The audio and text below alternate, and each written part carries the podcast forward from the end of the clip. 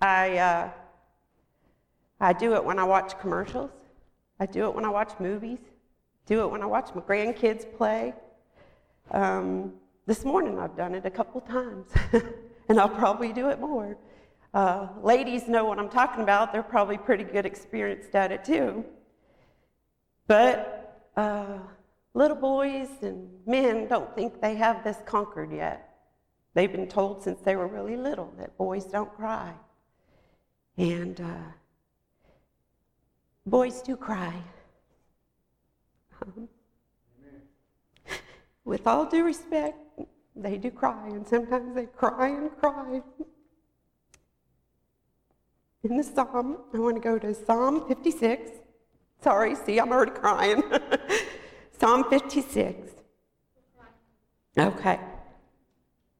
56 8. And David is talking and he's praying and he's expressing his confidence in God's mercy. And he expects deliverance from his enemies and how sorrowful he feels. And he says, God, you keep track of my sorrows. You collect all my tears in your bottle. You have recorded each one in your book. Um, the definition for sorrow is deep distress, sadness, a regret for the loss of someone we love. In King James Version, it states, You number my wanderings, you put my tears in your bottle. Are they not in your book? In um, Greek and Roman times, the custom was if someone that they loved died, the, the mourners or the mourn people standing around, they would actually cry and catch them in little vials or wine sacks or whatever they had available. And during the funeral process, they would take these vials of tears that they shed and buried them with that, that person. Um, these were called lacrimati. Mac- I can't even pronounce them, I'm going to try. Um, and they were offered to the tomb of the deceased. But when we are in distress, deep sadness, sorrowful.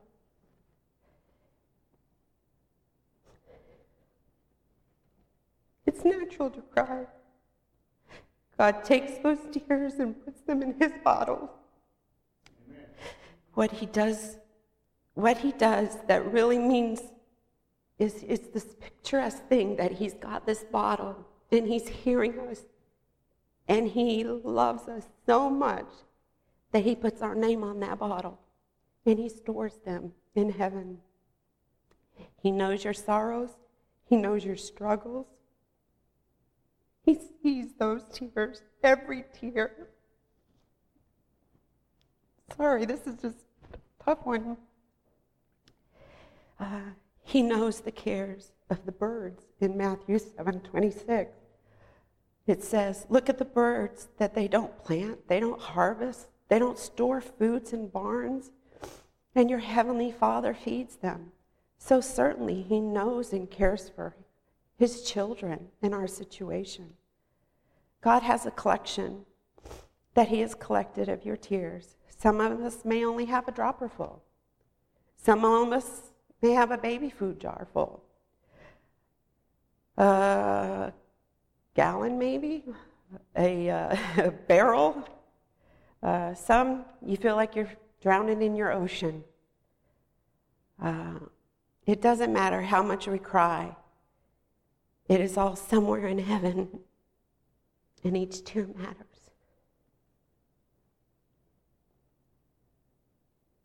He has a store there in heaven, and He knows where your bottle is. And when you shed those tears over a lost loved one, he knows and cares about your tearful experiences related to your wayward children, to the things that are dear in our heart. Scripture also describes God recording your tears. He doesn't just collect them, He makes account of them. He has a ledger that He writes them down. Not so that He can remind us about them, and say, oh, you know, you've cried over this and you should cry some more. You're not done yet. No, he takes those so we don't have them anymore. He takes them and writes them down so we can give our sorrows to him. We can give him our tears. We don't have to carry them. We don't have to keep them on us so we're all burdened all the time. You know, I always hear people say, you know, it's good to cry, it's cleansing, you know. And we were joking about it this morning. Um, it is a release, and it is um, a cleansing of your soul and stuff. I met a woman in Massachusetts where we went to church, and um, elderly lady came to church. We I'd take her home because she didn't have a car. I think we even picked her up going there. I don't even remember her name. But one of our drives taking her home, she said something. I was crying about something. I don't even know what happened. And she goes, You know, that's a blessing that you can do that. And I said, Are you kidding me? I cry at everything. well, that's not a blessing. I consider it a curse. And she says, I have this dry eye thing. She says, I haven't cried in 20 years. She said, I've tried. I've tried to think of the most saddest thing that could possibly happen. She says, I can't cry. I haven't been able to cry. She says, I pray to God that He would give me that ability to cry. She says, I, I respect that in you, that you can just cry, you know. And she said, and I pray that someday I would be like that. And so I said, oh, you know, I could give you, you know, part of mine or whatever. We kind of joked about it. But, you know, that is kind of sad that you, she couldn't even cry when she wanted to cry. And, uh, another time in my life, uh, working with these headaches and stuff, when you go to the doctor, and the first thing they say is, "Oh, you're depressed. You're depressed. It's your you need to get undepressed so your headache will feel better." And it's like, no, the headache, the depression, that's the way it goes, you know. And they're like, no. So he talked me into taking Prozac for a while. I don't even Cliff knows this or not, but he didn't like me taking medicine, so I didn't tell him. So I took this Prozac. I'm like, all right, it was like new on the market. It's about 20 years ago. I'll take this Prozac. So I took it, Humpty, you know, just, oh yeah, this is getting better. It's getting better. And about six months later, my best friend's mother died. And she came to me sobbing and crying. And I had no reaction. I was numb. I was like, wow, it stinks to be you right now. You know, sorry. And I could I had no emotion. And it dawned on me, we have to be emotional creatures. We have to have that. And so at that point I'm like, no more Prozac for me. I didn't like that feeling. That's not who God created. That wasn't me. You know, I'm um, God created me to be sensitive, unfortunately. so, um, uh, where was I? So, how much we cry, it's all somewhere in heaven. He has a, st- a store for them. And um, He knows when you've shed those tears over lost loved ones, and He knows and He cares about your tearful experiences.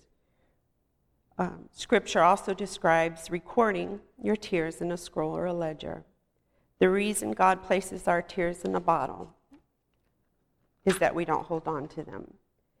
No matter how good of a swimmer you are, you can't swim through your ocean of tears that you will experience in a lifetime. Therefore, God places them in a bottle with your name on it, and you don't have to keep swimming. Because God knows and cares about you. You know, He is for you. The psalmist declares this I know He is for me. Then, when your tears flow down and your cheeks are wet, He's counting and writing every one of those down storing them up. I know God has such a reassurance and such a declaration of His love. What a comfort that your tears, you can trust them to Him and praise Him that He takes them from you.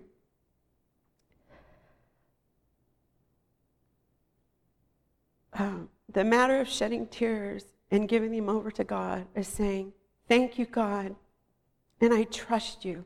I trust you for taking this. I trust you for comforting me right now.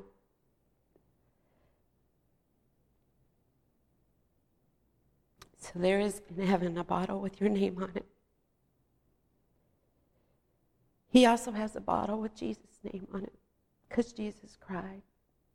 I said, at the very beginning, I said, men don't cry. Well, in the Bible, there are several people, several men in the Bible that cried and cried a lot. Jesus cried blood. He cried so hard, and he sweated blood and uh, cried horrible. Paul's name is going to be in heaven. Abraham, Esau's, Jacob, David, Jonathan, Ezra, Mordecai, Jeremiah. He was the weeping prophet. Job, Peter. So you say boys don't cry, men don't cry, girls cry. And God knows these tears and fears and takes them from us, puts them in a bottle, and records them in His book. We don't have to hang on to those sorrows. Jesus knew that. So when you start thinking you shouldn't, men, fathers don't need to cry, think back about Jesus. He cried for us, and God Amen. took him from, you know, to help us through situations. So give them over to God. He is for us. And we get to heaven, he says in Revelation 21 4, that he will wipe away our tears from our eyes, and there will be no more death, no more so- sorrows, and no more crying. Thank the Lord, because I've done my ocean full. and crying, all these things are gone forever. So if you have an emotional mama, just bear with her. and it's okay to cry. And uh, God will see you through it.